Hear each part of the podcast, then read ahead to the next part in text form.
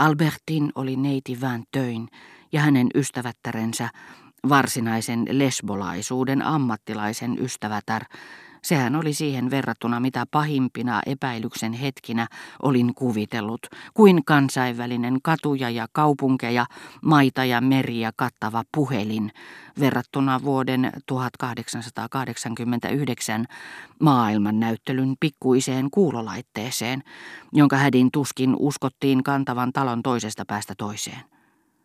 Edessäni avautui hirvittävä terra incognita, arvaamattomien, odottamattomien kärsimysten uusi vaihe. Ja sittenkin, niin valtava kuin ylitsemme hyökyvä tosiasioiden aalto onkin, verrattuna ujoihin ja mitättömiin epäluuloihimme, nämä jälkimmäiset tavallaan ennustivat sen tuloa. Jotakin sen tapaista kuin mitä äsken sain tietää, jotakin Albertinin ja neiti Van Töin ystävyyttä muistuttavaa, Jotakin, mitä älyni ei olisi voinut keksiä, minä epäilemättä hämärästi pelkäsin nähdessäni Albertinin Andreen seurassa. Luovuuden puute se meitä monasti vain estää menemästä tarpeeksi pitkälle kärsimysten tiellä. Ja hirvittävin totuus suo kärsimyksen ohella ilon suuremmoisesta keksinnöstä pukiessaan uuteen ja selkeään muotoon sen, mitä jo kauan tietämättämme olimme mielessämme kantaneet. Juna oli pysähtynyt Parvillen asemalle, ja koska me olimme ainoat matkustajat, konduktöörin ääntä pehmensivät tunne tehtävän hyödyttömyydestä, tottumus, joka sittenkin sai hänet sen täsmällisesti ja samalla veltosti täyttämään, mutta ennen kaikkea halu nukkua hänen huutaessaan Parvi. Albertin vastapäätäni näki tulleensa pääteasemalle, siirtyi ovelle vaunun perältä, missä olimme, ja avasi sen. Mutta tämä ele, jonka hän teki poistuakseen junasta, repi sietämättömästi sydäntäni, ikään kuin Albertinin ruumiistani riippumaton asema, tämä paikallinen ero, joka realistisen piirtäjän olisi ollut välillemme jätettävä, olisikin vain näennäinen, niin että jos joku olisi halunnut ikuistaa tilanteen uudelleen perimmäisen totuuden mukaisesti, hänen olisi nyt pitänyt sijoittaa Albertin minuun, eikä jonkin matkan päähän. Minuun koski niin kipeästi hänen lähtiessään, että saatuani hänet kiinni kiskoin häntä käsivarresta epätoivon vimmalla. Olisiko käytännössä mahdollista, kysyin, että viettäisitte tämän yön Balbekissa? Käytännössä kyllä, mutta olen kuoleman väsynyt. Tekisitte minulle suunnattoman palveluksen. No olkoon menneeksi, vaikka en oikein ymmärräkään. Miksi ette sanonut sitä aikaisemmin? Mutta tulenhan minä. Äitini nukkui, kun sitten otettuani ensin Albertinille huoneen toisesta kerroksesta palasin omaani. Istuin ikkunan ääreen itkuani pidätellen, jotta äitini, jonka minusta erotti vain ohut väliseinä, ei olisi kuullut sitä. En ollut muistanut sulkea ikkunaluukkuja, sillä kohottaessani välillä katseeni näin edessäni saman haaleanpunaisen tuikkeen kuin Rivbellen ravintolassa, taulussa, jonka Elstir oli maalannut mailleen menneestä auringosta. Muistin, miten hurmioitunut olin ollut nähdessäni ilmiön junasta, saapuessani Balbekiin ensimmäistä kertaa. Tämän samaisen näyn, illan, joka ei edelläkään yötä, vaan uutta päivää. Mutta mikään päivä ei enää olisi minulle uusi, ei herättäisi minussa enää ennen tuntemattoman onnen kaipuuta, vaan pitkittäisi vain kärsimyksiäni, kunnes minulla ei enää olisi voimaa kestää niitä.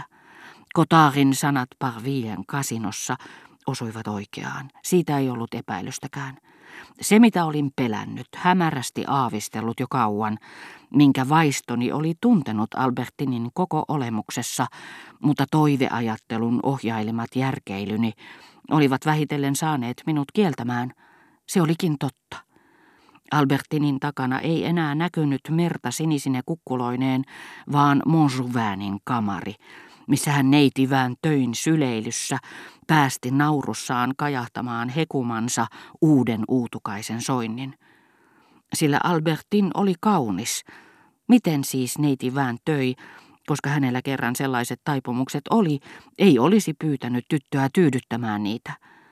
Eikä Albertin ollut siitä loukkaantunut, vaan oli ilmeisesti suostunut, koskapa heidän suhteensa oli vain entisestään lujittunut. Ja Albertinin sulokas ele, kun hän painoi päänsä Rosmondin olalle, katsoi tätä hymyillen ja suuteli kaulaan. Tuo ele, joka oli tuonut mieleeni neitivään töin, niin vaikea kuin minun olikin ollut hyväksyä, että liikkeen samat ääriviivat voisivat johtua samoista taipumuksista. Kuka tietää, vaikka hän olisi oppinut sen neitivään töiltä itseltään. Sammunut taivas syttyi vähitellen. Koskaan en siihen saakka ollut herännyt hymyilemättä mitä yksinkertaisimmille asioille, maitokahville, sateen ropinalle, tuulen huminalle.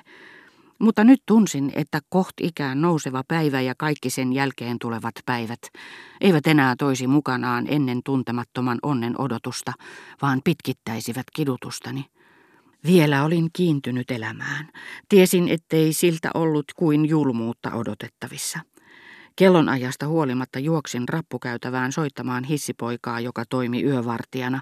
Pyysin häntä menemään ja kysymään, suostuisiko Albertin ottamaan minut vastaan, koska minulla oli tärkeää sanottavaa hänelle. Neidin mielestä on parempi, että hän tulee itse tänne, sanoi hissipoika palatessaan. Hän on täällä tuossa tuokiossa. Eikä aikaakaan, kun Albertin astui sisään aamutakki yllään. Albertin, sanoin hyvin hiljaa pyytäen samalla, ettei hän korottaisi ääntään, jotta ei herättäisi äitiäni. Erottihan meidät hänestä vain ohut väliseinä, joka nyt oli kiusallinen pakottaessaan meidät kuiskaamaan, mutta muinoin isoäitini aikomuksia niin hyvin kuvastaessaan oli kuin musikaalinen läpikuultavuus itse. Minua hävettää häiritä teitä, mutta minun on kerrottava teille jotakin, mitä ette tiedä, jotta ymmärtäisitte. Lähtiessäni tänne jätin naisen, jonka kanssa minun piti mennä naimisiin, joka oli valmis luopumaan kaikesta minun takiani.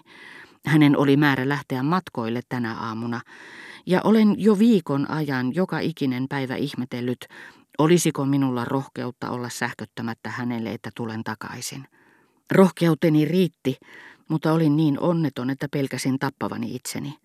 Siitä syystä kysyin teiltä eilen illalla, voisitteko tulla Balbekiin nukkumaan. Jos minun olisi pitänyt kuolla, olisin halunnut hyvästellä teidät ensin. Purskahdin itkuun, mikä vaikutti luonnolliselta keksimäni tarinan ansiosta. Poika Parka, jos olisin tiennyt, olisin jäänyt luoksenne koko yöksi, huudahti Albertin, jonka mieleenkään ei tullut, että voisin vielä naida tämän naisen ja hän menettäisi tilaisuuden päästä hyviin naimisiin. Niin vilpittömästi hän liikuttui surusta, jonka syyn saatoin häneltä kätkeä, vaan en todellisuutta enkä voimaa.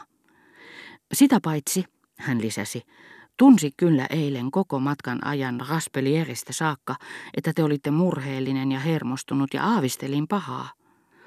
Todellisuudessa suruni oli alkanut vasta pahvillessa, ja hermostuneisuuteni, jonka Albertin onneksi liitti siihen, johtui vain siitä, että minun oli ikäväkseni vietettävä vielä jokunen päivä hänen seurassaan. En jätä teitä enää, hän lupasi, jään tänne koko ajaksi. Hän tarjosi minulle nimenomaan, ja vain hän saattoi sen tehdä, ainoan lääkkeen, joka tehosi minua polttavaan myrkkyyn, Samaa syntyä muuten sekin. Olivathan ne molemmat, toinen suloinen, toinen julma, Albertinista lähtöisin.